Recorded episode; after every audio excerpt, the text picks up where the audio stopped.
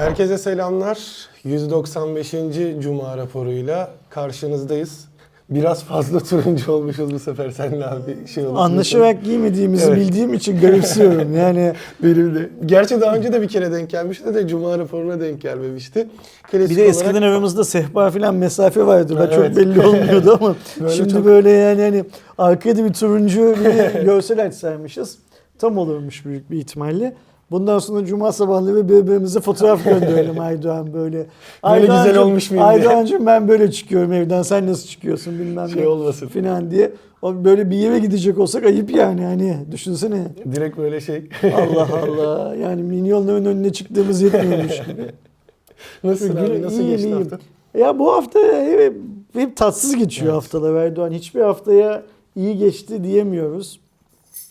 Ne oldu? Ee, işte savaş ne olacak? Daha ne olabilir? Zaten dünya üzerinde insanlık için savaştan daha dramatik başka bir şey var mı? Yok tabii. Bilmiyorum. Büyük bir ihtimalle yoktur diye tahmin ediyorum. Yine adamın teki bana soracak olursanız haksız sebeplerle, haksız nedenlerle, sebep sebep olmaz, haksız nedenlerle e, başka bir ülkenin sınırlarından içeriye kendi askerlerini soktu. Askerlerini sokmakla da yetinmiyor. Gördüğümüz kadarıyla epey bir bombalıyor da. Evet. Ve işin daha üzücü olan tarafı da sivil halkta bu zorbalıktan payına düşeni alıyor.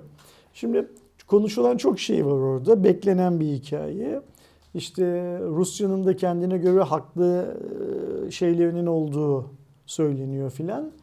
Fakat burada şöyle bir şey var. Ee, o sınırları aşıp o ülkenin bütünlüğünün içine girdikten sonra artık hak, hukuk bilmem ne filan Yani gibi şeyler işte sivillerin de dahil Aynen öyle. durumda. konuşulmaması gereken konular bunlar. Öncelikle ne olması lazım? Tekrar geriye çekilmesi lazım. Hatta içeride bulunduğu süre boyunca verdiği zararın da e, tazminatını ödemesi lazım. Eğer bir haktan hukuktan bahsedeceksek ilk önce ezilenlerin, zarar görenlerin hakkından hukukundan bahsetmemiz lazım. Savaş ne yazık ki savaşan ülke sayısıyla sınırlı olarak zarar vermiyor dünyaya. Savaş herkese zarar veriyor bir şekilde. Bak uzunca bir aradan sonra doların varili tekrar 100 doların üstüne çıktı. Doğalgaz artıyor. Doğalgaz fiyatları artıyor. Biz Türkiye olarak çok hazırlıksız bir dönemimizde, çok uygun olmayan bir dönemde yakalandık. Zaten ekonomimiz şahta şahbaz olduğu durumu değil yani. Kötü durumdayız. Bunu kabul etmek lazım. E, dolar kurunu 13,5 liralara, 13 liralara falan sabitlemeye çalışırken bir anda hop 50 mesela dün sadece bir arkadaş yazmıştı Twitter'da. Bora yazmıştı. Bora Erdin kendisi de gazeteci. En alt gördüğü doların kurla en üst gördüğü kur Merkez Bankası verilerine göre sanırım 88 kuruş fark var arada. Yani neredeyse 1 lira fark var 24 saat içinde. Volatilite dediğimiz şey böyle bir şey. Zarar veren şey ekonomilere, halklara, vatandaşlara zarar veren şey böyle bir şey. Şimdi tüm bu olanların ışığında cep telefonu fiyatları ucuzlar mı? Dünyanın tek derdi cep telefonu fiyatlarının ucuzlaması olsa keşke diyeceğim de cep telefonu fiyatları ucuzlayıncaya kadar o kadar çok farklı farklı dert var ki. Evet. Şimdi mesela diyorum ya bana çocukken e, Türkiye'nin kendi kendine yeten 5 ülkeden ekonomik tarımsal anlamda kendi kendine yeten 5 ülkeden birisi olduğu öğretildi. Nerede öğretildi? Milli Eğitim Bakanlığı'nın müfredatını şey yapan ilkokullarda öğretildi. Evet. E şu an Türkiye buğdayını bu ülkelerden alıyor, savaşan ülkelerden alıyor.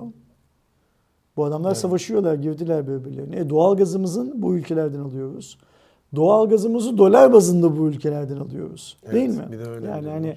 Biz zaten şu anda bu doğal gaz fiyatları niye bu kadar yükseldi, elektrik fiyatları niye bu kadar yükseldi iyi Bir konuşuyoruz. de işin içinde Kimse bana var. şeyi anlatmasın. Tüm dünyada yükseliyor bilmem neyi filan anlatmasın. Yani hani o ben o numaraları yemiyorum. Kimse kusura bakmasın o hikayelerde. Ee, Alman'ınki de artmış olabilir. Alman'ınki kendi asgari ücretine oranla ne oranda arttı? Benim Türkiye'deki asgari ücretli çalışanımın ne oranda arttı? Ona bak ona bakarım ben. Kesinlikle. Dünyanın her yerinde arpa fiyatı artıyor, buğday fiyatı artıyor filan. Onlarla bir derdimiz yok. Orada ne kadar arttı, burada ne kadar arttı. Şimdi biz meyveli sumutiyi bilmem ne meyvesiyle yapıyor olmadığımız için bilmem ne meyvesinin fiyatının ne kadar arttığıyla ilgilenmiyoruz. Biz neyle ilgileniyoruz? doğalgazın fiyatı neyle artıyor? Benzinin fiyatı niye tekrar varil başına 100 doların üstüne çıkıyor? Altın fiyatı niye bu kadar yükseliyor durduk yere? İşte savaş yüzünden yükseliyor. Ee, ve bu yükselmeler Türk halkına hangi oranlarda nasıl etkiliyor? Hangi oranlarda ne yazık ki büyük oranlarda nasıl etkiliyor? Ne yazık ki kötü etkiliyor. Ee, evet Allah'a şükür e, Ukrayna halkının durumunda değiliz. Ama burada önemli olan şey şu. Dünyanın tüm öz- ezilen halkları birbirleriyle empati yapmak zorundalar. Birbirlerine uzaktan da olsa destek vermek zorundalar. O yüzden sanırım e, Türkiye'deki herkes şu anda ya da çok büyük çoğunluğumuz şu anda e, kendini Ukrayna halkının yanında hissediyor. Dünyanın büyük çoğunluğu da böyle. Bu bize gösteriyor ki Aydoğan büyük güçler Sovyetler Birliği de olsa, Amerika'da olsa ya da onların kuyruğuna takılan diğer şirketler de olsa aslında bunlar emperyal. Evet. Ee, yani kapitalizmin doğmasına neden olan düşünce tarzının sahipleri bunlar. Ee, derdimiz keşke Ege'de sahipsiz olan bir tane iki tane üzerinde hiçbir şey yetişmeyen, hiçbir doğru düzgün canlı olmayan ada olsa dünyada paylaşılacak. Tek derdimiz bu olsa ve biz bunu Yunanistan'la kendi aramızda çok büyük sorunlar etsek keşke. Dünyanın üzerindeki tek dert bu değil. Dünyanın üzerinde Rusya gibi, Amerika gibi daha büyük dertler var. Ee, şimdi mesela Rusya'ya Amerika senin ne işin var Ukrayna'da diyor ya. Amerika'ya da kalkıp birinin senin ne işin var Suriye'de diye şey yapması lazım. Ne derler sorması lazım. Senin ne işin vardı Irak'ta diye sorması lazım sırayla. Bunlar sorulamıyor. Daha önce Irak halkının, Su- şu anda son yıllarda Suriye halkının çektiği derde benzer bir derdi de ne yazık ki Ukrayna halkı çekiyor. Bu işi e, espri mahiyetinde bile bizim burada evlerimiz var bilmem ne filan moduna Ya en şey yapmak, zaten, evet. büründürmek ırkçılığın e, kakaolu sosa bulandırılmış halinden başka bir şey değildir. Yok işte şurada yatacaksınız, bu camide evleneceksiniz, oradan bilmem ne yapacaksınız filan. Bu şarlatanlıklara, bu şaklabanlıklara gülerek bile prim vermemek lazım. E, o ateş düştüğü yeri yakar lafı günümüzde çok şey değil, e, etkin değil. Eskiden ateş düştüğü yeri yakıyordu. Şimdi ateş bütün dünyayı Her yakıyor. evet. Ee, önemli olan o ateşi düşürmemek. Önemli olan o ateş düştüğü zaman o ateşe karşı tek vücut olarak şey yapabilmek. ne derler? Tepki verebilmek. Ee, ve m, ben kendi açıma yaşananlardan çok büyük üzüntü duyduğumu şey yapabilirim, söyleyebilirim. Ee, anneler çocuklarının sırtlarına e, Rusya işgali başlamadan bir gün önce kan gruplarını yazarak okula göndermişler. Yolda başlarına bir şey gelirse kan bulunabilsin diye. Ee, içinde bulunduğumuz dönemlerde bundan daha çok e, insanın içini acıtacak, içini yakacak başka bir şeye şahit olduk mu biz? Ee, bir dönem Akdeniz'de mültecilerin boğulmalarına şahit olduk. Bir dönem Suriye'de başka başka hikayelere şahit olduk. Ancak şunu unutmamak lazım. Ukrayna'da olduğu gibi dünyanın her yerinde bu tarz olaylar kendini emperyal zanneden bazı başka ülkelerin katkısıyla oluyor. Her zaman. Hiçbir yerde durduk yere bu işler olmuyor. Irak'ta da olmadı, Suriye'de de olmadı. Dünyanın eee, ne yazık ki hmm, hemen hemen her gün birçok insanın öldürüldüğü Afrika'nın bazı cumhuriyetlerinde Şimdi filan da olmuyor. var. Şimdi Tayvan ihtimali var. Çin hazır fırsattan istifade e, Tayvan'a girmeyi planlıyor. E, Çin'in zaten e, garip bir takıntısı var Tayvan'la ilgili. Vakti zamanında adamlar e, Çin'in komünist rejiminden kaçıp gidip o ülkeyi kurdukları zaman, o adaya sığındıkları zaman umursamayan Çin, zaman içinde o adamların kendisinden daha çok ihracat yaptığını görüp buna sevinen Çin, e, şu anda geldiği ekonomik yükselişin temellerini Tayvan modeline borçlu olan Çin, şimdi Tayvan'a ayağa çekmeye çalışıyor. Ben en son Tayvan'a gittiğim zaman da meydanlarda bu kadın başbakan yeni seçilmişti. Sanırım şu anda görevde olan o değil. Bir önceki başbakan diye kalmış aklımda. O zaman da Çin'in Tayvan'ın dış ilişkilerinde Tayvan'ı serbest bırakması, rahat bırakması için öğrenciler gösteriler yapıyorlardı bütün meydanlarda Taipei'nin. Ee, yine başka bir emperyal güç çıkıyor karşımıza. İşte o zaman da Çin emperyal gücü çıkıyor. Ee, dünyada hukuk e, hepimize lazım. Ee, şu an en çok Ukrayna'ya lazım gibi görünse de hepimize lazım. Hukukun herkes için eşit işletilebildiği bir dünyayı hayal etmek lazım. Ee, barışa bir şans verin. Sadece şarkı sözü olmamalı. Böyle durumlarda e, o birlikleri e, harekete geçin emrini veren adamları da birilerinin barışa şans verin diye ikna etmeleri lazım. Şu an gördüğüm noktada, benim gördüğüm noktada Amerika seyrediyor. Yani lafa geldiği zaman işte bir yığın bir şeyler söyleyen Amerika seyrediyor. Biden'ın dün akşamki canlı yayınını da izledim. Gazeteciler ilk kez benim gördüğüm kadarıyla bir Amerikan başkanına böyle davrandılar. Karşılarında vasıfsız bir adam varmış gibi neredeyse davrandılar. Soru sorma sırasında bundan önceki Amerikan başkanlarına gösterilen saygının onda biri bile Biden'a gösterilmedi. Biden da bir iki tane soruya göz göre göre yalan yanlış cevaplar verdi. Bir iki soruya da hiç cevap vermedi şey anlamında. Ee, mesela Rusya'ya yaptırım, Rusya'ya yaptırım konuşuluyor. Rusya hala IBAN sisteminin içinde. Evet büyük bankalar filan e, bloke edilmiş durumda ama hala para akışı devam ediyor Rusya'nın. Niye? Almanya'nın Rusya ile çok büyük miktarda şeyleri o transactionları, işlemleri olduğu için. Çünkü Rusya ve Ukrayna sadece bizim eline baktığımız ülkeler değil. Belli oranda Almanya da Rusya'nın eline bakıyor. O doğalgaz için bakıyor onlar da. Ee, Ukrayna'da üretilen, daha doğrusu Karadeniz'in bu dağların ön tarafında, Karadeniz'e yakın bölgelerinde son 10 yıldan beri yapılan tarım hamleleri nedeni sonucu olarak üretilen sebzeleri, meyveleri sadece alan Türkiye değil. Onları daha önce İspanya'dan sonra İtalya'dan bir süre Türkiye'den ondan sonra alan Avrupa ülkelerinin tamamı da alıyor. Niye Türkiye'den almıyorlar artık? Türkiye'de çünkü artık eskisi kadar kaliteli domates ve diğerleri yetişmiyor. Ee, Avrupa standartlarına göre üretim yapmayı beceremiyoruz. Mutlaka yasaklı ilaçlar kullanıyoruz filan. Sırf Almanya'nın Rusya ile olan para transferi devam etsin diye Almanya Rusya'nın IBAN sistemine kapatılmasını kabul etmiyor. O da başka bir emperyal hikaye. Evet. Çünkü o da diyor ki şu an benim buna ihtiyacım var ve Ukrayna'da olanları uzaktan izleyelim. Gördüğümüz kadarıyla Ukrayna'da olanları birçok devlet uzaktan izlemeyi tercih ediyor. Birçok devletin vatandaşları ise devletlerinin aksine, hükümetlerinin aksine daha yakından izliyor. Bir an önce bitsin tabii ki. Bir an önce Rus askerleri geriye çekilsinler. Ee, buradaki derdimiz dolar fiyatı düşsün filan diye değil. Dolar düşmeyecektir çıktığı yerden. Zaten daha tepeleri hedefliyor şey anlamında. Ama biz Türk halkı olarak fiyat şoku üstüne fiyat şoku, fiyat şoku üstüne fiyat şoku yemeyelim. Yani ülkemizdeki ekonomik parametreleri iyi takip edemediğimiz için geldiğimiz durum ortada. Bir de Putin'in saldırgan tavrının bedelini yine burada Türk halkı olarak biz ödemeyelim. Ne yazık ki ödüyoruz.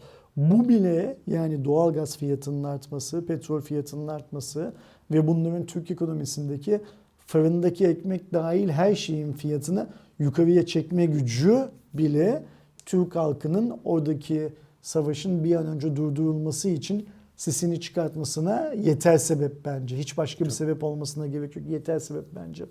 Tüm bunların yanında küçük bir şey daha söyleyip kapatalım. Hemen Cuma raporuna geçelim. Ee, Türkiye Cumhuriyeti Devleti'nin kurucularının imzaladıkları bazı anlaşmalar zaman zaman Türkiye'de bazı insanların ağzına sakız oluyor ya. Tam zamanı dönüp o anlaşmaların ilgili maddelerine bir bakıp bakmak lazım.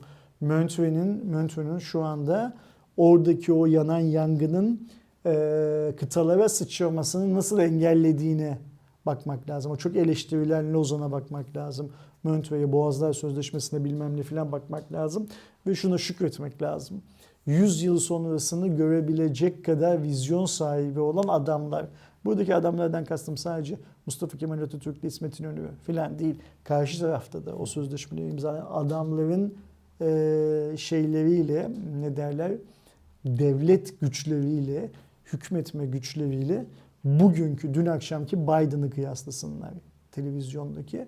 E, bir önceki 2-3 gün önceki akşamki Putin'i kıyaslasınlar televizyondaki.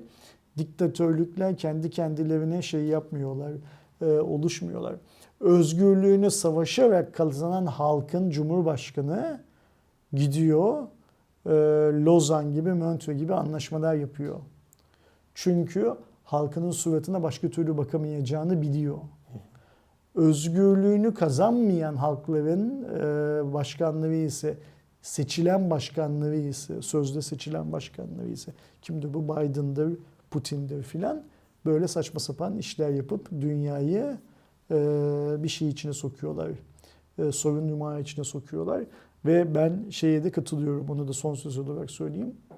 Bu savaş dünya ekonomisinde kötüye giden parametrelerin bazı ülkeler için iyileşmesi amacıyla göz yumulan bir şey. Daha çok silah satılsın, daha çok silah üretilsin. Hala hazırda üretilmiş olan ve son zamanlarda yani sadece Türkiye'nin Güneydoğu Anadolu bölgesinde yaşadığı sorunla silah lotları, savaş lotları zengin olmuyorlar. Daha büyük aksiyonlara ihtiyaçları var. Ee, bazı hükümetlerin, bazı emperyal güçlerin kendilerinin daha güçlü olduğunu ispat etmeleri için savaşa ihtiyaçları var. Bu hep böyle olmuştur. Ee, o yüzden de gözümüzü açalım, neyin ne olduğunun farkına vararak izleyelim.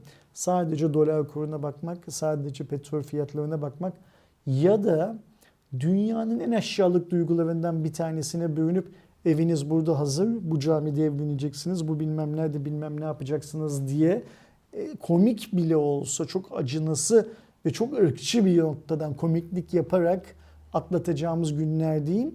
Daha çok düşünmemiz lazım. Neye düşüneceğiz? Biz bunların hepsini hak ediyor muyuz diye düşüneceğiz. Ve hak etmediğimiz sonucuna vardığımız zaman da bunlardan nasıl kurtulacağız? Bunlar nasıl geçecek diye düşüneceğiz. Öyle ya da böyle geçecek değil mi? Geçeceği konusunda hepimizin şeyi var herhalde. Ee, ne derler? Umudu var herhalde. Öyle ya da böyle geçecek. Biz de Cuma raporunda senin derlediğin teknoloji haberlerini bu vesileyle geçelim. Bu uzun ve anlamsız, tatsız, tuzsuz anlamsız konuşmadan değil de sonra evet tatsız bir durum. Ee, biliyorsunuz pazartesi günü itibariyle şunu söyleyeceğim Aydoğan. Bizim derdimiz bize yetmiyormuş gibi. Bir de Putin'in derdiyle uğraşıyoruz ya. Evet. Ee, en çok beni, Filler çimen. E, Aynen. En çok beni rahatsız eden şey şu. Bu ülkenin sanki hiç ekonomik sorunu yokmuş. Bu ülkenin sanki hiç kadın hakları sorunu yokmuş. Bu ülkenin sorunsuz olduğu sanki tek bir nokta varmış gibi bir de Putin delisiyle uğraşıyoruz ya. Kesinlikle. Neyse hadi devam edelim.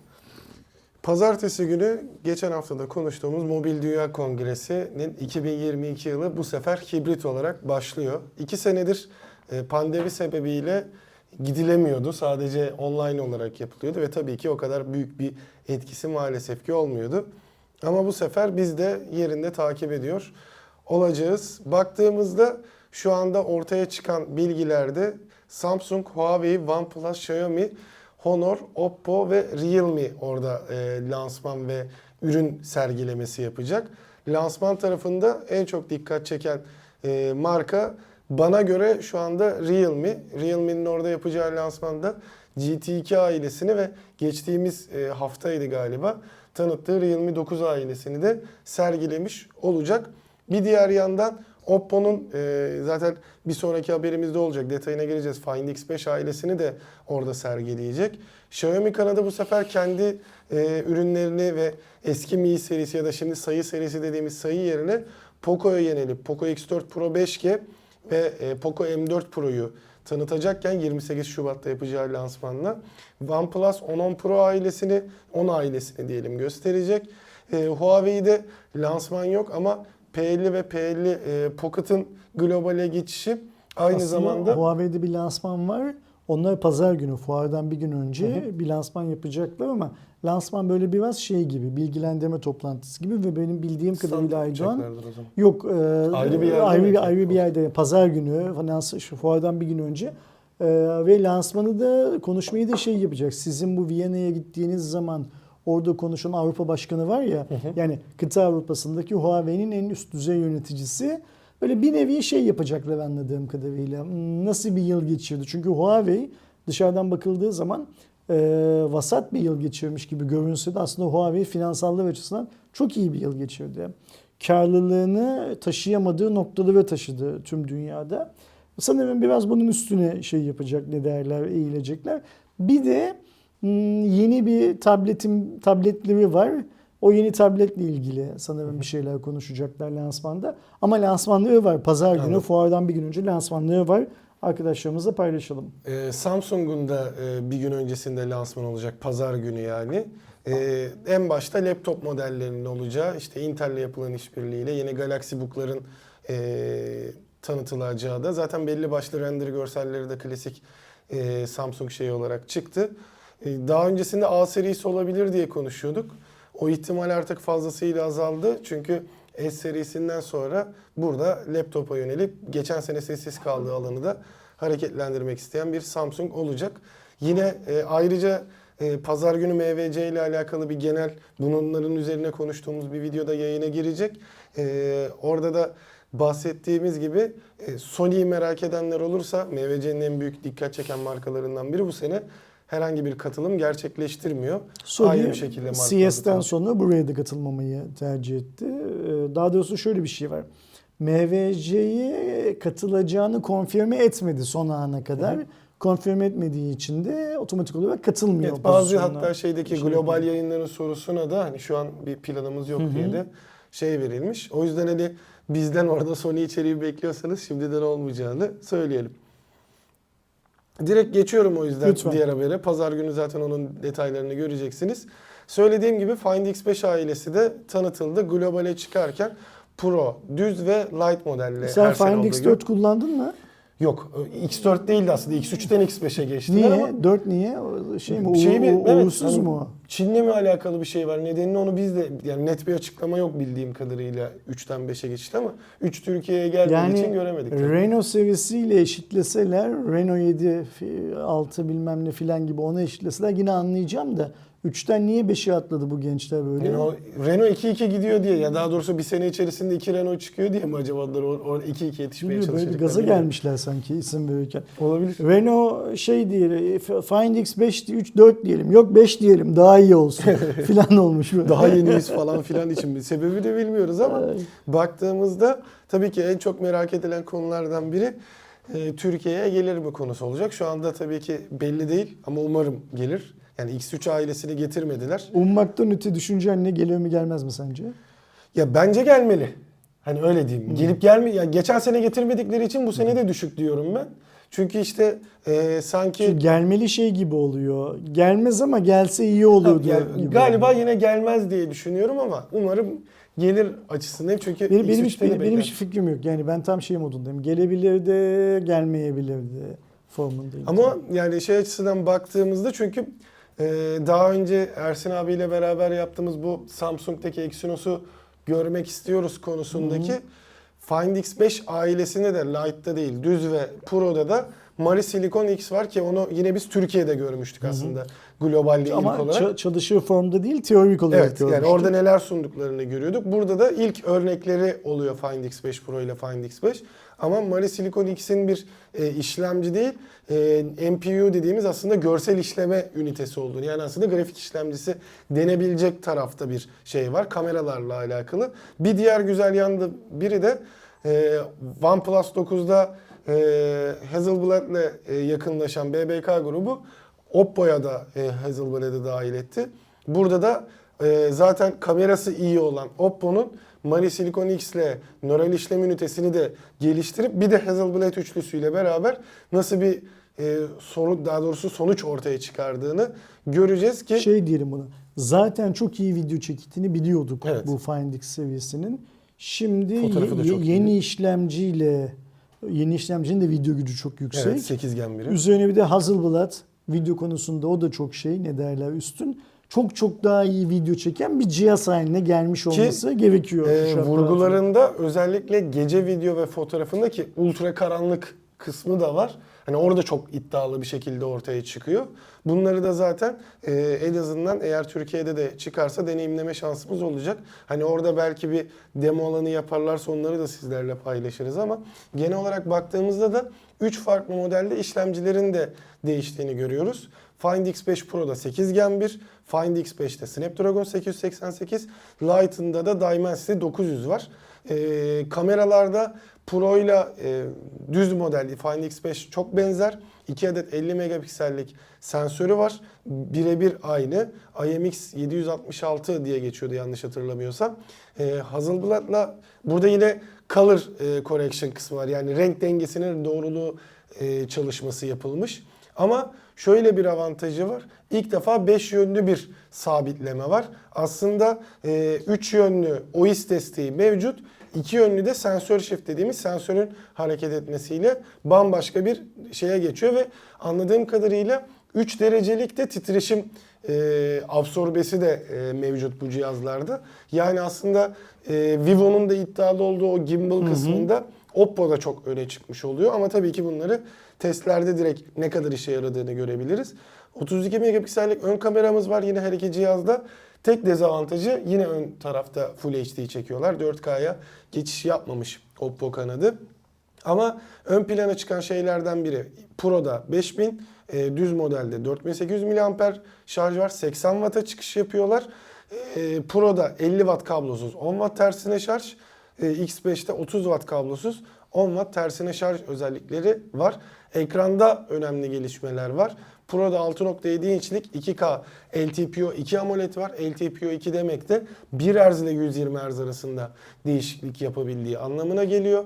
Tabii ki yine HDR10 Plus, BT2020, 1300 nite çıkan parlaklık, e, NTSC e, ve DCI-P3 renk kabuklarını tam olarak destekleyebilme gibi gerçekten referans ekrana e, deneyimini telefona taşıyor. E, düzde 6.55 inçe ve Full HD Plus'a dönüyoruz ama HDR10 Plus gibi belli başlı destekler de yine Find X5'te var. Lite'da da 6.43 inçlik Full HD AMOLED ama yine 90 Hz olduğunu görüyoruz. E, 64.8 2 megapiksellikte bir kamera dizilimi olacak. 4500 mAh'i de 65 Watt'la yani yine SuperVOOC'la e, şarj ediyor olacak bu arkadaşlar. Hayırlı olsun. Ben Find X5'i merak ediyorum. Evet tasarımını da ben daha çok sevdim. Adı Find X4 olsa daha çok merak Evet. ederdim. Onu da bir şey yapayım söyleyeyim. Şimdi bu e, Snapdragon Qualcomm haberine geçiyoruz ya Aydoğan.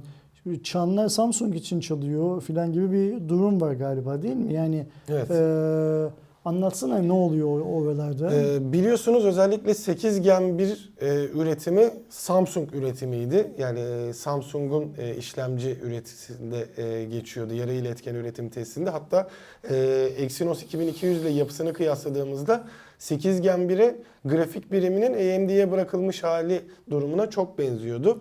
Ama şu anda ortaya çıkan büyük söylentilere göre Qualcomm e, yeni nesil işlemcilerini e, Tayvan kısmına yani TSMC'ye çekmek istiyor. Bunun sebebi de e, yine e, son dönemde ön plana çıkan ve bence özellikle Mediatek kanadının da bu konuda önemli adımlar attığı verimlilik oranı. Yani 8 Gen 1 e, evet iyi bir işlemci ya da daha önce Samsung'un ürettiği işlemciler iyi oluyordu ama biz Exynos kanadında da yapılan büyük testlerde ortaya çıkan şeylerden biri aynı zamanda pili de çok tüketmesiydi.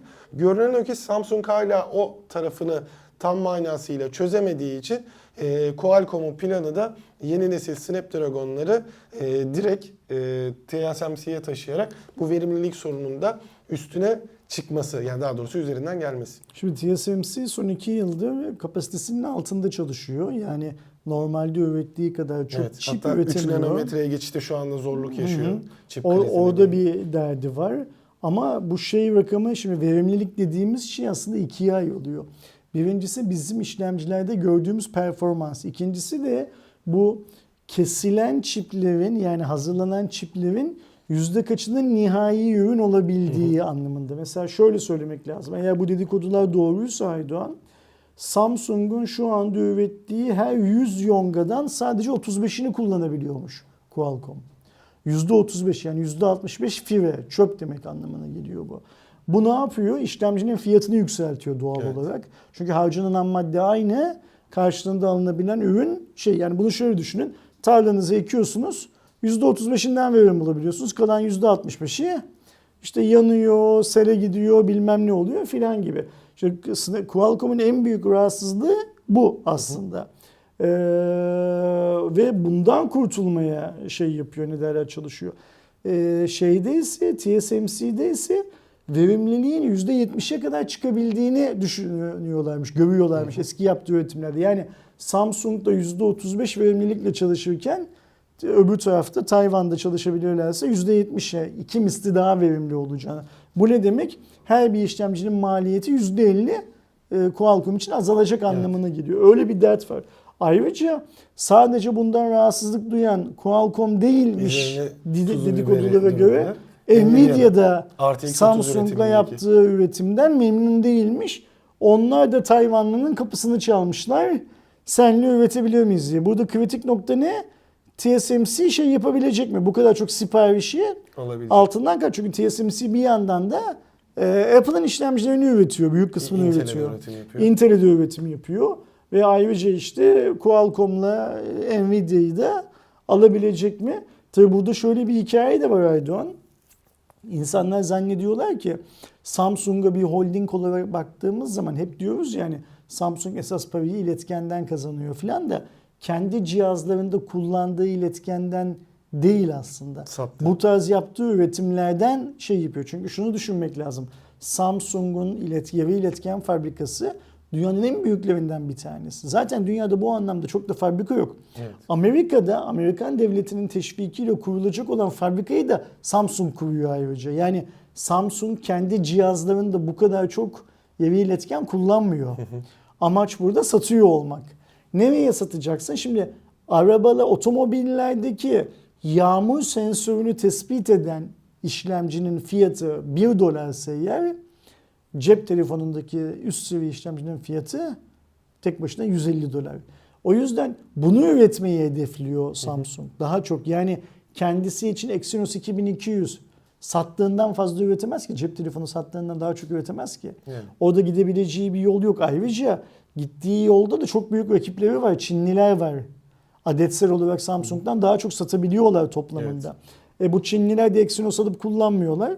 O yüzden Samsung'un ne yapması lazım? Bazı üretim bantlarında e, Snapdragon için, Nvidia için, otomobil şirketleri için filan filan farklı sektörler için farklı işlemciler üretmesi lazım.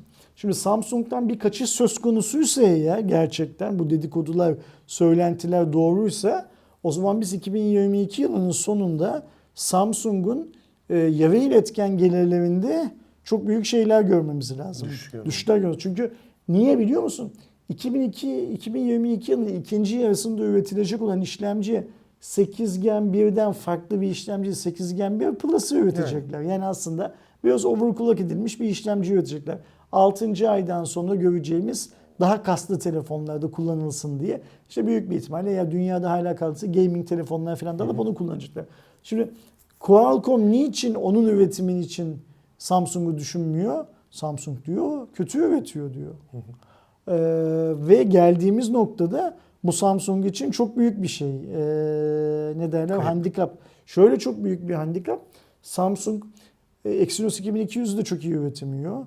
Exynos 2200'ü de çok montanlı üretip kendi tüm cihazlarında kullanamıyor.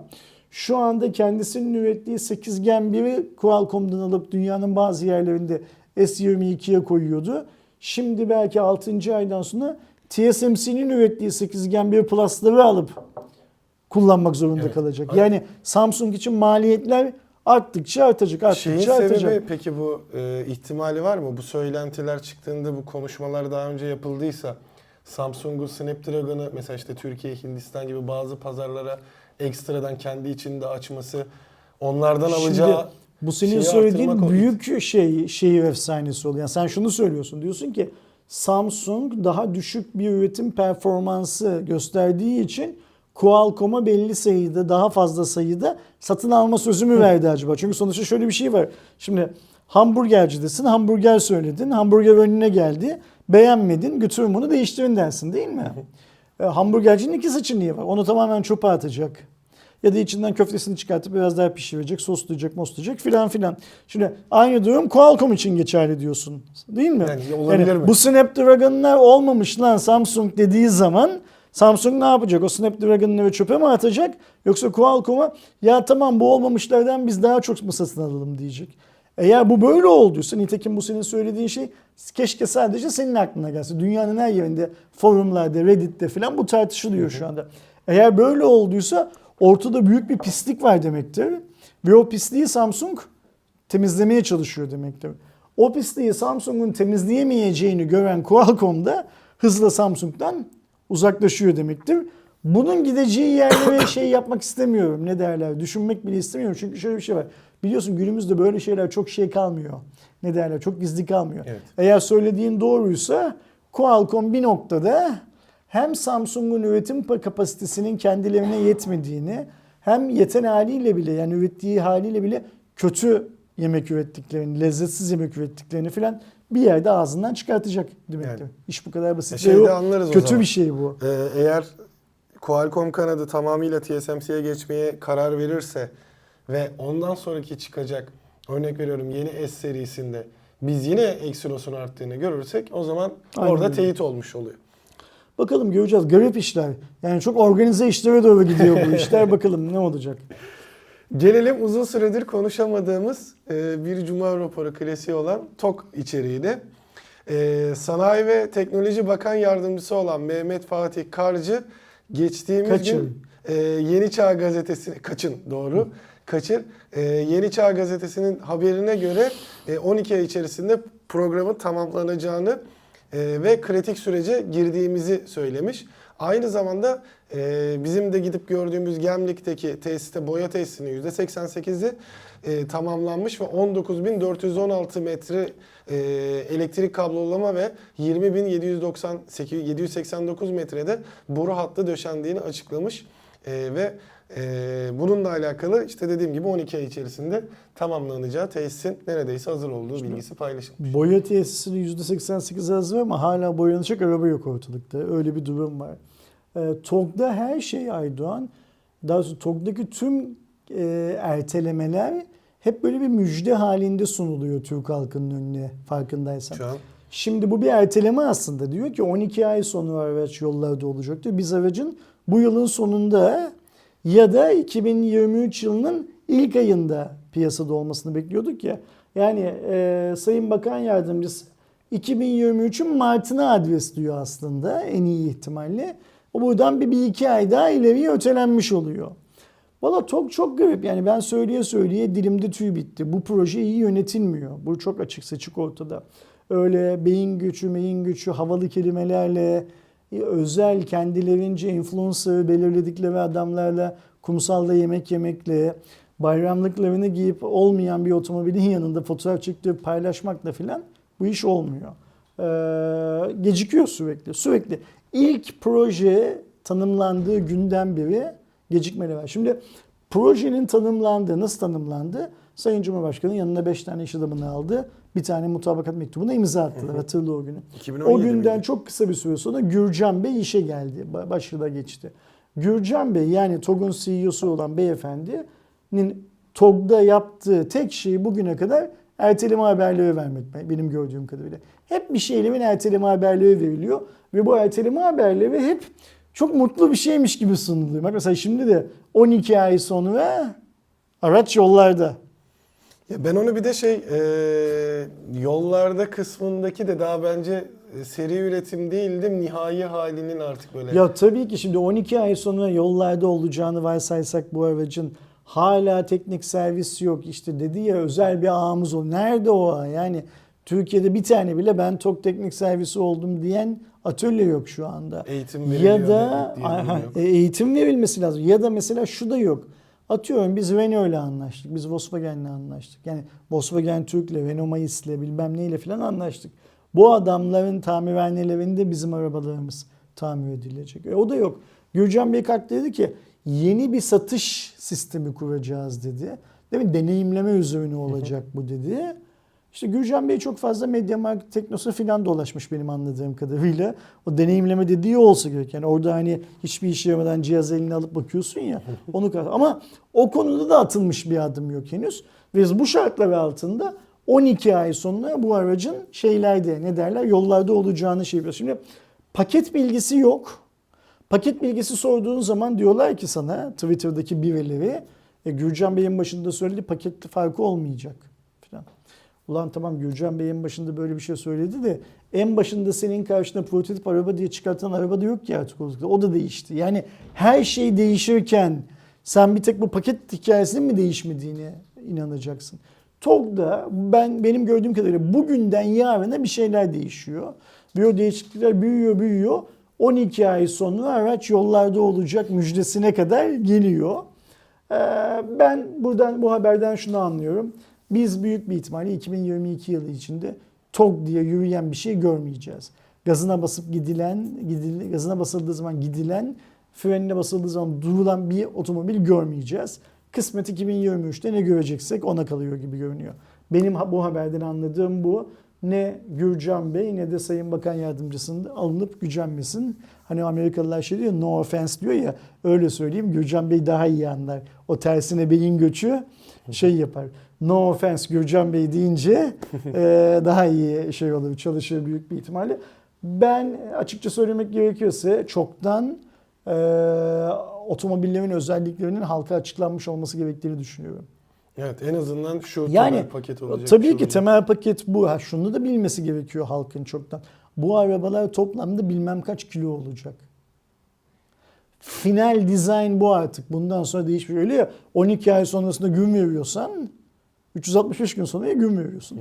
Ortada bir değişmeyeceği garanti edilen otomobil olması lazım değil mi? Evet. Bunların hiçbirisi yok. Ve bunların hiçbirisi yokken 12 ay sonra araba yollarda olur diyorsun. He he ya he he diyor diyeceğim. Başka bir şey demeyeceğim. Ama yine şeyi söyleyelim bir sonraki habere öyle geçelim. Çok kızıyormuş Gürcan Bey çünkü. Bu bizim Cuma raporundaki kesitler kendisine ulaştırılıyormuş bir şekilde. Anladığım kadarıyla. Ee, ilk önceleri çok takmıyormuş, izlemiyormuş ama sonradan izlemeye başlamış. Ve çok kızıyormuş bizim burada konuştuklarımız. Kızmasın, no offense. Kızmasın dediğim zaman anlamayacak. No offense diyeyim. O daha iyi anlar şeyi. Biz sadece TOK projesinin e, o 5 tane şirketin malı olmadığını düşünüyoruz. TOK projesi için bu ülkenin kaynaklarının da seferber edildiğini biliyoruz. Dedik ya bunu daha önce tekrar tekrar söyleyelim. CS'de bu 5 tane delikanlı baba yiğit şu kadar yatırım yaptı bugüne kadar. Bugünden sonra da bu kadar yatırım yapacaklar diye efelenmek çok kolay bir şey. Türk halkı ne kadar yatırım yaptı onu bir çıkarsınlar ortaya. Hani o tersine beyin göçü falan diyorlar ya o beyin göçünün ilk halkası olan Gürcan Bey'i Türk halkının kaynaklarıyla Türkiye'ye getirdiler. Doğru. O arazi onlara hibe edildi. Yapılacak birçok yapılan birçok çalışmadaki şeyler ne derler hibe ediliyor TOG'a. Yani ben TOG projesini o 5 tane baba yiğitin tek başına yapmadığı bir pro, yaptıkları bir proje olmadığını çok çok iyi biliyorum.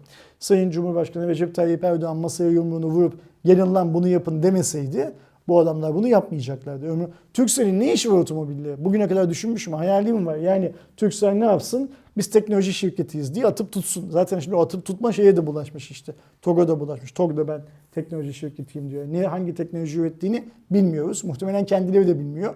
Bunlar yakında TOG logolu parmak bellek falan satmaya başlarlar şeyde. Ee, Teknosa'da, e, Mediamarkt'ta filan ve biz teknoloji şirketi olduk derler büyük bir ihtimalle. Ee, ya da cep telefonundan kontrol edilebilen pervaneler üretirler. Evlerde insanlar serinlesinler diye. Teknolojiyle çünkü bu kadar bir şey. Yani e, o elektrikli otomobil teknolojik bir cihaz deyip biz de teknoloji şirketiyiz demek komik bir hikaye. Senin bu elektrikli otomobilin hangi teknolojisini bak ürettin demiyorum. Yani lisanslı anlamda ürettin değil. İşbirlikleriyle bile ürettiğini şey yapman lazım, açıklaman lazım şeye. Bekliyoruz. Şimdi Sayın Bakan Yardımcısı demiş ki 12 ay. E, bekliyoruz. Bir süre daha bekliyoruz. Yani e, hayal etmek bedava ya. Ben şunu biliyorum. 300 bin lira cebindeki parayla TOG alacağını hayal eden insanlar var. Onlar hayal etmeye devam etsinler. TOG'un zaten yapmaya çalıştığı, oluşturmaya çalıştığı Algı da bu algı zaten. Ee, onlar hayal etmeye devam etsinler. Biz de nasıl bir TOG yollarda göreceğimizi hayal etmeye devam edelim. Çünkü nasıl bir TOG yollarda göreceğimizi ben tahmin ediyorum ki Gürcan Bey'in kendisi de bilmiyor şu, şu an itibariyle. Yani 25 Şubat itibariyle onların da kafalarında nasıl bir TOG'un yollarda seyahat edeceği henüz belirli değil bence. Onlar da ölçüyorlar. Şunu şöyle yaparsak 300 milyar olmuyor bunu böyle yaparsak 300 olmuyor filan diye onlar da kıvranıyorlar o tarafta. Hayırlısı diyelim. TOG bizim için yine şu lafla bitireyim şeyi. TOG Türkiye için çok önemli bir proje. Benim gönlümden geçen şey TOG'un Turkcell'den sonra Cumhuriyet tarihinin çıkarttığı en büyük ikinci marka olması. Bence Turkcell Cumhuriyet tarihinin ürettiği en büyük markadır Türkiye'de. Ee, Turkcell'den sonra ikinci en büyük markası olsun TOG Türkiye'nin. Ben TOG'un sadece Türk halkının tercih edeceği bir otomobil olmasına bile razıyım. Yeter ki o, o, o, o yani mesela hani ihracat mı ihracat tabii ki böyle hedeflerimiz var da o olmasa bile Türk halkı TOG tercih etsin sadece. Türk halkının TOG tercih edeceği kadar iyi bir otomobil çıksın ortaya. Ben buna bile razıyım. Ee, Ama sinyaller otomobilin ortaya çıkıp çıkamayacağı konusunda bile kafamda soru işaretleri oluşmasında neler oluyor ne yazık ki. Ersin kötü düşünüyor olsun. Gürcan Bey Ersin'e kızsın, devam etsin. Ee, Biz de işte onların o bayramlık fotoğraf filan, bayramlık kıyafetleriyle çektirdikleri fotoğrafları filan yayınladıkça ha arabada kameralar da çıkmış bak dikiz aynası olarak şey yan ayna olarak konulan onun yerine bildiğin yan aynalar gelmiş. Tampon da değişmiş, şöyle olmuş, böyle olmuş filan filan gibi kendi kendimize şeyler üretelim. Çıkarımlar üretelim. Hadi gel Twitter'ın yaptığı eşekliğe sonra da dilediği özüre geçelim. Bu Twitter konusuna baktığımızda biliyorsunuz zaten başta konuştuğumuz gibi Ukrayna ile Rusya arasındaki savaş hatta sadece Rusya'nın e, kendi uydurduğu savaşla alakalı Ukrayna'dan birçok farklı paylaşımlar oluyordu. İşte askerlerin girdiği bombalanan bölgelerle alakalı. Bununla alakalı bazı şeylerde Twitter'ın içerikleri sildiği ortaya çıktı. Daha sonrasında Twitter bu konuda e, yanlış bilginin önüne geçmek için alınmış proaktif adımlar olduğunu belirtip özür diledi. Politikamızı ihlal eden ve yeni ortaya çıkan anlatıları proaktif olarak izliyoruz. Ve bu durumda hatalı olarak birkaç hesap üzerinde yaptırım eylemi gerçekleştirdik. Bu eylemleri hızlı bir şekilde gözden geçiriyoruz ve etkilenen bir dizi hesaba önceden proaktif bir şekilde erişimi yeniden sağladık diye e, şey yapmışlar, açıklama yapmışlar. Yani şunu yaptı Twitter. Ee, yaşın yanında kuyuyu da yaktı. Orada dezenformasyon yaptığı tespit dezenformasyon yaptığı düşünülen bazı hesapların tweetlerini sildi. Bazı hesapları tweetleri silmekle yetinmedi. Erişime e, kapattı filan. Sonra da şunu fark etti. O silinen tweetlerin hepsi ya da erişime kapatılan hesapların tamamı e, dezenformasyon şey yapmıyordu. Orada bazı şeyler vardı. Ukrayna'dan haber veren, Rus işgalinin, Rus askerlerinin durumunu gösteren bazı bilgiler de vardı. Bunu fark edince de özür diledi. Sonra hemen yaptıkları eylemi geriye doğru kontrol etmeye başladıklarını söylediler. Ee, işte kurtarabildikleri kadarını, yani kurtarabildikleri kadarından kastım e, galiba silinen tweetlerin hiçbirisini şey yapamadılar, geriye alamadılar. Ama blokladıkları bazı hı hı. hesapların bloklarını e, suçsuzluğu ispat edildiği anda açmaya başladılar. Suçsuzluğun ispatı da Twitter'ın şirket içinde oldu. Yani hiç kimse Twitter'a evet. beni unblock yapın, tekrar hesabımı açın bilmem ne filan diye başvurmadı. Twitter o 30-32 saat içinde yaptığı eylemleri geriye doğru o şey yapıp tarayıp yanlış yaptıklarını mümkün olan en düzgün haline getirmeye hı hı. çalıştı. Ve güzel bir şey bu tabii ki. Şey anlamında da güzel. Biz bu Big Tech dediğimiz büyük teknoloji şirketlerinin hep ben yaptım oldu demesine alışığız ya. Hı hı. Ya bak mesela şimdi binlerce insanın Instagram hesabı ele geçiriliyor ve Instagram buna müdahale etmiyor. Evet.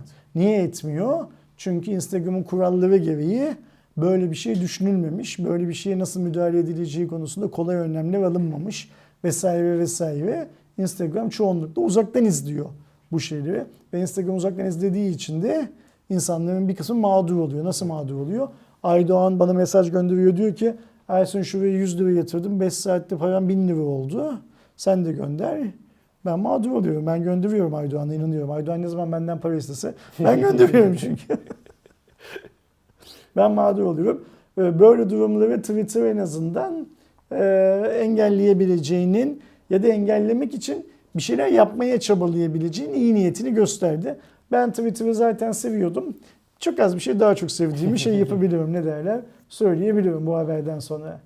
Yani en azından erken böyle bir şeye şey yapması tabii ki güzel ve dediğin gibi en önemlisi orada hani tabii ki şey vardır o engellenen hesaplarda hani benim bir yaptığım yanlış yok falan diye geri dönüşler kişilerden sağlanmıştır e, şeylere yapılan ama en azından kontrol mekanizmasını düzgün sağlıyorsa, teyitli bir şekilde sağlıyorsa önemli olan bu deyip Türkiye'nin dördüncü GSM operatörüne gelelim. Biliyorsunuz aslında Türkiye'de faaliyet gösteren 3 tane operatörümüz var. Turkcell, Türk Telekom ve Vodafone olarak e, devam ediyor. Şimdi ise dördüncüsü e, ekleniyor. Aslında tabii ki daha önceden dörttü mesela. Aysel ile Arı'ya birleşip e, Telsim'e geçmişti. Telsim daha sonrasında Vodafone'a çevrildi.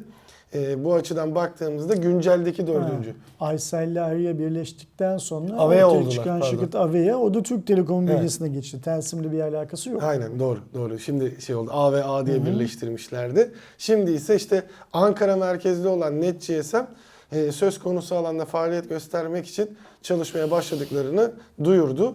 E, bu sayede e, 2022'nin Mart ayına kadar kendi e, altyapılarını ilk başta Turkcell'le ortak çalışarak hazırlayacaklarını ve e, 0510'la başlayan ve 22 ile devam eden bir e, şeydeki alan kodu numaralandırmayı alarak e, hizmet vermeye başlayacağını söyledi. Vatana millete hayırlı olsun öncelikle ama ben bunun nasıl bir iş olduğunu anlamadım. 2009 yılında almışlar BTK'dan lisansı. Yıl 2022, 13 yıl sonra faaliyete geçmeye karar vermişler.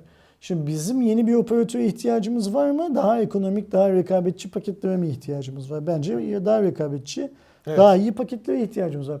Turkcell'in altyapısını kullanarak nasıl sen daha ekonomik, daha rekabetçi paketler yapacaksın? Diyor ki 2022'nin eee, içinde biz kendi altyapımıza geçmiş olacağız Evet, diyor. Mart ayına kadar. Bu altyapıyı kurmak bu kadar kolay mı? 2022'nin Mart ayı dediğimiz şey bundan 5 gün sonrası. Yani o zaman Turkcell, Telsim, şey Vodafone, Türk Telekom niye birbirleriyle bu ortak altyapı bilmem nesi filan filan yüzünden bu kadar tartışıyorlar? Yıllardır 2009'dan beri Binali Yıldırım Bey'in Ulaştırma Bakanı olduğu günden beri tartışılan bir hikaye var. Yani bana biraz garip gibi geliyor. Anlamıyorum tam olarak ne olduğunu. Ama net GSM işte vatana millete hayırlı olsun diyelim. ya umarım göre- ya bir- bir- rekabetçi olur dediğim Bir gibi. görelim ortaya şey ne olsun. çıkacağı. Yani hani bana biraz şey gibi geliyor. Taşıma suyuyla bu e, değirmen dönmez gibime geliyor. Ama bakalım Çünkü altyapıyı kullandığında aslında bir nebze şey olmuyor mu? İşte bu e, bir dönemde popülerleşen e, takımların işte Fenerselleri falan filan Türk Telekom içerisinde aslında ayrı bir oluşum gibi olması. Hiç bilmiyorum. Aydoğan ne fark var mesela. Ben de onu düşündüm. Yani bunun Fenersel'den, Trabzonsel'den ne farkı var? Bimsel Şimdiki var. Bimsel'den, Teknosel, Teknosel'den ne farkı olacak falan hiç bilmiyorum. Göreceğiz işte ne olacağını. Bana garip bir operasyon gibi geliyor. Yani 13 yıl beklemek zaten garip bir işe başlamak için. Hani o işte 2009'dan beri aslında sessiz sedasız kendi altyapısını çalışıyordu. O yüzden biz Mart'ta kendi altyapımızla Çünkü hazır kendi altyapısını kuran şirket 13 yıl beklemez Aydoğan zaten. Onu bir an önce paraya yani bir de hani yatırımın geriye dönüşü diye evrensel bir şey var. Ne derler? İktisadi kavram var. Evet. Ee, 13 yıl bekler mi kimse yatırımı? Burada yatırım matırım yok gördüğüm kadarıyla. Bunlar yatırım yapacağız diyorlar. Şeyde e, sadece baz istasyonlarında bir ortaklık içerisinde olup geri kalan her türlü konu için kendi altyapısı olacakmış. Hadi bakalım. Yani göreceğiz zaten hani illaki bir lansmanı İnşallah olur, hocam. bir duyurusu olur, bir şeyi olur. O zaman şeylerini görürüz. Madem hadi şeylerden gidiyoruz, e, operatörlerden. Operatörlerden. Türk Telekom'da e, geç- bu hafta içerisindeydi değil mi abi bu lansman? Pazartesi geride bıraktığımız pazartesi günü. Pazartesi günü yaptığı lansmanla oyuncuların hoşuna gidebilecek bir Game On diye bir sistem kurdu. Aslında oyunculara yönelik internet paketlerinin ve fırsatlarının olduğu bir dünya olacak denebilir bu işbirliği kapsamında. İçerisinde özellikle e, League of Legends yani LoL severler için 100 met- megabit'e kadar limitsiz bir fiber e, aynı zamanda uploadla download'un 100 megabit'e kadar çıkabildiği bir 200 TL'lik paket e, hoş geldin indirimiyle beraber içerisinde işte LoL için 2000 RP e, verilmesi, e, aynı zamanda farklı farklı indirim ve şeylerin tanımlanması birazcık en başta LoL ama aynı zamanda PUBG'nin CSGO'nun da dahil olduğu bir 3 popüler oyun şeyindi. Oyuncuların hem oradaki e, işte satın aldıkları şeyleri alabilecekleri hem de bu oyunları e, daha iyi bir internet hızıyla oynayabilecekleri paketler ya da sistemler ortaya çıktı. İşte ben oradaydım, lansmandaydım. Benim gördüğüm kadarıyla, daha sonra anladığım kadarıyla TürkNet bu oyuncu tarafında çok güçlü diye Türk Telekom oyuncu işine girmek istemiş, girmeye karar vermiş. Tabii orada hiç böyle bir şey söylenmedi ama ben öyle yorumluyorum olayı. Biz daha iyisini, daha büyüğünü yapmalıyız demişler. Türk TürkNet'ten daha büyük bir ISP'yiz. Ve işte işin içine sadece abonelik değil, aboneliğin ek faydaları. Nedir Evet. o ek faydaları? Şimdilik belki LoL ama eminim gelecekte başka oyunlardan indirim kuponları, Tabii şey zaten Play Store ücretsiz kuponlar, verilecek. Play Store'da bazı indirimler Mesela bir de e. TV bu e, spor üzerinden e, emin olayım spor mu diye. oyun kanalları. Evet yani şeylerin e-spor organizasyonlarının Blast gibi organizasyonları. büyük e, Ve şeylerin KFC, Little Pizza bilmem ne şey Pizza Lazza vesaire filan gibi yerlerde de bu pakete e, sahip olan internet kullanıcılarının indirimli alışveriş X yapma imkanı oyuncu koltuğu için e, filan filan gibi şeyler sağlayacaklar, imkanlar sağlayacaklar. Fakat bu toplantıda soru cevap kısmında Ümit Bey'in ağzından bence kaçırdığı ve Türkiye'de hiçbir gazetecinin filan da odaklanmadığı bir başka nokta var. Ben onu tweet attım e, lansmanından. Ümit Bey çok daha yüksek hızlı internet paketleri için BTK'ya başvuru yaptıklarını ve BTK onayladıktan sonra, BTK'nın onayını aldıktan sonra o paketleri de çıkartacaklarını söyledi. Hmm. Normal kullanıcı. Herkese açık. şey. Yani burada şunu biliyoruz. Şu an sadece Turkcell. BTK'nın Evet. onayı olmadan Türkiye'de bir internet paketi, internet hızı satamıyorsun. Ümit Bey dedi ki ben öyle anladım söylediğinden. Türkiye'nin en hızlı internet paketleri için BTK'ya başvurduk. Süper Online'ın 10 gigabit şeyi var. Onun da üzerine çıkabilecek o zaman. Ben öyle anladım Ümit Bey'in söyleminden. Bence bu söylem Game On lansmanından falan daha önemli bir söylemdi.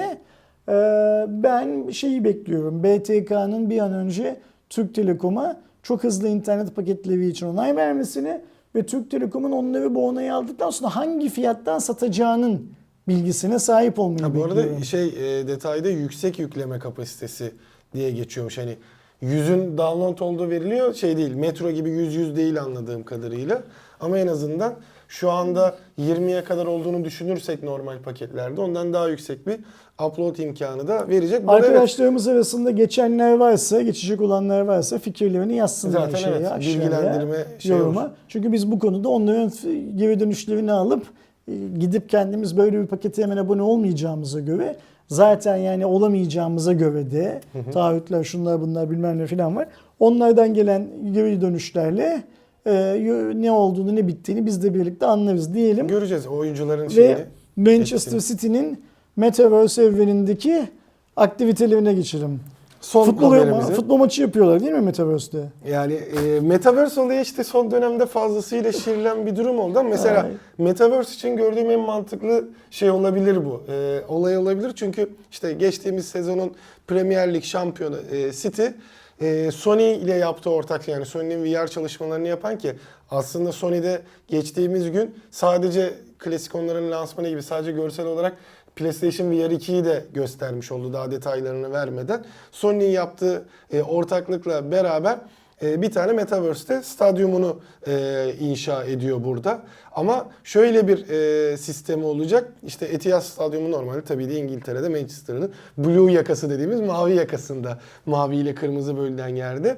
Sen stada Metaverse ortamında yani sanal gerçeklik ortamında gidip maçı orada canlı izleyebilme şeyi olacak. Ha bunu nasıl yapacaklar? E, onunla alakalı şu anda e, net bir detay yok ama söylentiler ya da bu şekilde söylenmesinin sebebi sen stada gidip orada bir ekrandan maçı izlemek yerine belki de stada kurulacak 3 boyutlu algılayıcılarla beraber sen gerçekten statta o maçı anlık olarak takip edebileceğin, statta oturuyormuşçasına bir deneyim yaşayabileceğin bir plan proje olduğunu çıkarım yapıyorum ben. Bu buradan. Bu şey. söylediğin hikayenin üstünde Turkcell'le çalışıyor zaten Trabzonspor'la birlikte. Maçı sahanın içinden insanlara VR gözlüğüyle izletebilme çözümleri üzerinde epey bir yol aldıklarını da biliyoruz. Orada da Huawei altyapılarını kullanarak bunu yapıyorlar. İşte 5G o yüzden Turkcell'in çok önem verdiği bir şey. 5G'ye geçildiği zaman oradaki gecikme süresinin de yani şunu sağlamaya çalışıyor adam. Televizyonda gördüğü şeyi daha sonra VR'da görmesi değil. Televizyonla VR'la aynı anda bir Evet. şey yapması. Böylece maçın tadının kaçmamasına uğraşıyorlar. Bakalım göreceğiz neyin ne olacağını. Benim gözüm pek tutmadı.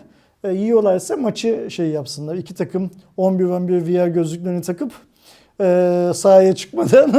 O- o da- onlar da yani şeyde şu anda işte takımların e-spor takımları da var bildiğin gibi abi ileride öyle bir şey olabilir yani. Yiyorsa dediğim olacağı şey bu zaten. İş buraya doğru gidecek. Ya kar yağıyor, çamur var. Niye çıkıp şimdi uğraşalım Aynen. deyip Maç ertelemesi olmayacak. VR gözlüklerini takıp orada oynayacak. Ya da işte şekilde. bütçesi, gerçi o zaman bütçesi yetmeyen takım İki takım oynadığı zaman senin söylediğin gibi belki e-sporda e-takımları da ayrıca eş zamanlı olarak oynuyor olacaklar bilmem ne filan filan. E, Metaverse böyle böyle Evet hayatımıza ama girecek. şeye varacak gibi en azından bu spor konusunda şimdi işin hibrit tarafı olacak gibi görüyorum ben de. Hani işte örnek veriyorum Camp Nou'da Şampiyonlar Ligi finali var. Hatta zaten onun konusu da normalde bu sene e, St. Petersburg'daydı. Oradan UEFA aldı. Yine e, İstanbul muhabbeti var. Hani onu da eklemiş olayım ayrıca. Şu anda iki spor etkinliği için İstanbul'un ön plana çıkması artmaya başladı. Biri Şampiyonlar Ligi finali çünkü bizden alınmıştı ve taahhüt verilmişti bize size de getireceğiz bu finali diye. Şu anda Rusya'dan UEFA'nın almış olması neticesinde yine e, iptal olan İstanbul'da gelmesi e, Formula 1 tarafında da oradaki yavaş yavaş tepkiler sürüyor. Bir tanesi Haas takımının ana sponsoru Ural Kali'ydi. Zaten oradaki e, pilotun babasının sahip olduğu ve e, Ural Kali şirketi yani Mazepinler de aslında şeyle çok yakın e, bir firma. Bu açıdan Rusya bayrağı düzeninde olan Amerikan takımı olan Haas'ın o düzeni ve e, yazısı Ural Kali sponsorlukları kaldırıldı. Aynı zamanda Formula 1'in Rusya e, ayağındaki bileti satışı durduruldu. Büyük ihtimalle çıkmayacağını söyleyen pilotlar da var. aynen Vettel bunu ilk söyledi. Yani yapılsa da ben e, yer almayacağım dedi. Bir diğer yandan da bu şey olacak gibi Rusya Grand Prix kaldırılırsa yine Stepne olarak hemen araya e, şeyin de Araya sen de hemen Formula 1 haberini soktun şeyden ne derler. Direkt buradan Manchester- bahsederken şeyler Manchester birleşti. City ile girdik Formula 1. Daha çok uzatmayalım. Cuma raporunu kapatalım. Yeterince uzamış zaten. Videoyu çeken arkadaşlarımızın suratları çok şey asık. Bize çok kötü bakıyorlar. Videoyu onlar montajlayacakları için sanırım böyle kötü bakıyorlar. Böylece MVC öncesi 195. Cuma raporunun da sonuna geldik. evet. Önümüzdeki hafta inşallah MVC'den sapasalim döneriz. Tabii ki sapasağlam gitmek de önemli. Döneriz sağlıklı bir şekilde ve MVC sonrası daha çok teknoloji haberiyle şey yapılmış, Evet. bulanmış bir cuma raporunda arkadaşlarımızın karşısında oluruz. Biliyorsunuz biz gidiyoruz. Pazar sabahı da MVC'den neler beklediyoruz'u anlatan bir başka videoyla yine karşınızda olacağız. İkimiz de turuncu giymemiş olacağız o videoda. E, dikkat etmeniz gereken nokta o bence. Haftaya Cuma günü e, bu arada pazar günkü canlı yayını Aydoğan tek başına yapacak büyük bir ihtimalle. Haftaya Cuma günü tekrar birlikte Aydoğan'la karşınızda oluruz. O zamana kadar kendinize iyi bakın. Kapatırken de savaşa hayır diyelim ve Evet. kapatalım. Savaşa hayır kendinize iyi bakın. Hoşçakalın.